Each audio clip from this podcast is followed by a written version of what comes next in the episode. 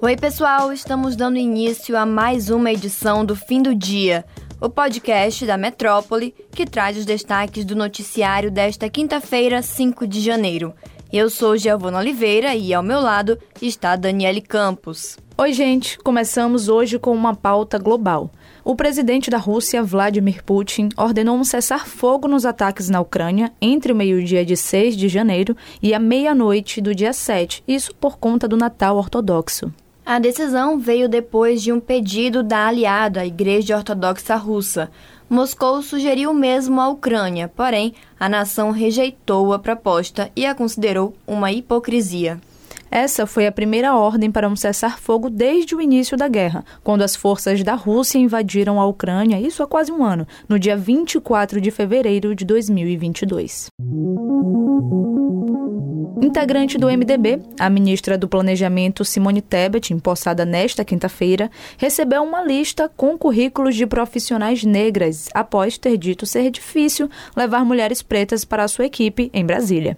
Quem indicou as profissionais foi a sua colega no governo Lula, Aniele Franco, filiada ao Partido dos Trabalhadores e ministra da Igualdade Racial. É, durante uma coletiva de imprensa, Tebet disse que busca prezar pela diversidade, mas que, em suas palavras, lamentavelmente, mulheres pretas normalmente são arrimo de família. A fala causou mal-estar e foi considerada problemática por alguns grupos. Durante a posse da MDBista na manhã desta quinta, Aniele, que compôs a mesa da solenidade, discursou antes da colega. Em sua fala, listou mulheres negras que participaram ativamente da construção do Brasil em diversas esferas.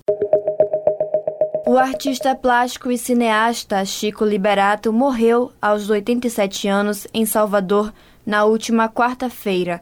A informação foi divulgada pela própria família do baiano. O enterro foi realizado às 17 horas desta quinta-feira, dia 5, no cemitério Jardim da Saudade. Desenhista, pintor, escultor, gravador, cineasta e ainda designer gráfico, Chico era considerado um artista multimeios. Entre 1979 e 1991, ele dirigiu o Museu de Arte da Bahia. No audiovisual, seu trabalho mais popular é a animação Boiaruá, de 1985. Filha do artista, Cândida Luz Liberato usou suas redes sociais para comunicar a morte do pai. Ela disse: Meu pai agora é espírito, meu grande amigo, meu grande amor. Me ensinou sobre caráter, trabalho, realização, determinação, coragem e acreditar em si mesmo. Tinha um otimismo incrível que fazia tudo acontecer. E a outra filha de Chico, a atriz Ingra Liberato, também prestou uma homenagem ao pai nas redes sociais. Depois de ter tido a sorte de passar o mês de dezembro ajudando nos cuidados dele, ontem tive a oportunidade divina de cantar muito para ele e dar bastante carinho e chamego, escreveu a atriz. Ao saber da perda, o âncora da Rádio Metrópole, Mário Kertes, se solidarizou com a família, relembrou o período em que trabalharam juntos e disse que o artista era uma figura ilustre. A pauta agora é política. A campanha para deputado federal por São Paulo do ex-presidente da Fundação Palmares no governo Jair Bolsonaro, Sérgio Camargo, deixou um rombo de 322 mil reais. Ele teve 13 mil votos e não se elegeu. Dados declarados por Camargo à Justiça Eleitoral indicam que a campanha teve receitas de 516 mil reais e despesas de 838 mil, o que equivale a um estouro de 62% sobre o total arrecadado. O maior gasto de Camargo foi com uma empresa de consultoria em marketing digital. Foram desembolsados quase 475 mil reais, ou seja, 92% de tudo que foi obtido com doações. A despesa com esse serviço foi maior do que a de muitos deputados eleitos pelo mesmo partido, como Eduardo Bolsonaro e Carla Zambelli.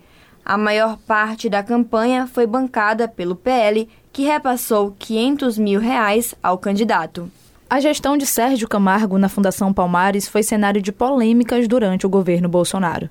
Mesmo tendo sido finalizada em março deste ano, ela ainda reflete no sucateamento do órgão de promoção à cultura afro-brasileira. Na gestão de Luiz Inácio Lula da Silva, a fundação passa a ser presidida por João Jorge Rodrigues. Ele é presidente do Olodum, advogado e militante pela causa racial. Os Estados Unidos enfrentam um avanço da nova subvariante da Omicron, a XBB 1.5.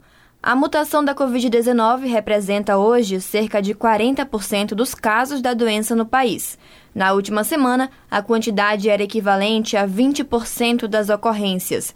Em regiões como Nova York, já atinge 75% dos casos. O órgão de controle e prevenção de doença estadunidense alerta que a subvariante pode ser mais transmissível do que outras, mas ainda não se sabe se ela tem efeitos mais graves. Como reflexo do nível de contágio, hospitais registraram um aumento nas internações no último mês. Apesar do aumento dessas internações, a região noroeste, por exemplo, que tem um alto número de casos da subvariante, não enfrenta uma elevação desproporcional nas hospitalizações em comparação com outras regiões. A XBB 1.5 está relacionada à variante Omicron XBB, que foi encontrada em pelo menos 35 países e com gravidade clínica em Singapura e também na Índia, de acordo com dados da Organização Mundial da Saúde. O episódio de hoje fica por aqui, mas você pode ter acesso a mais notícias no portal metro1.com.br. E acompanhe também a gente nas redes sociais, arroba grupo.metrópole no Instagram e também no TikTok e arroba metrópole lá no Twitter. Você pode também ativar as notificações no Spotify para receber um alerta a cada nova edição do fim do dia. A gente fica por aqui, tchau, tchau, até o próximo episódio. Até lá.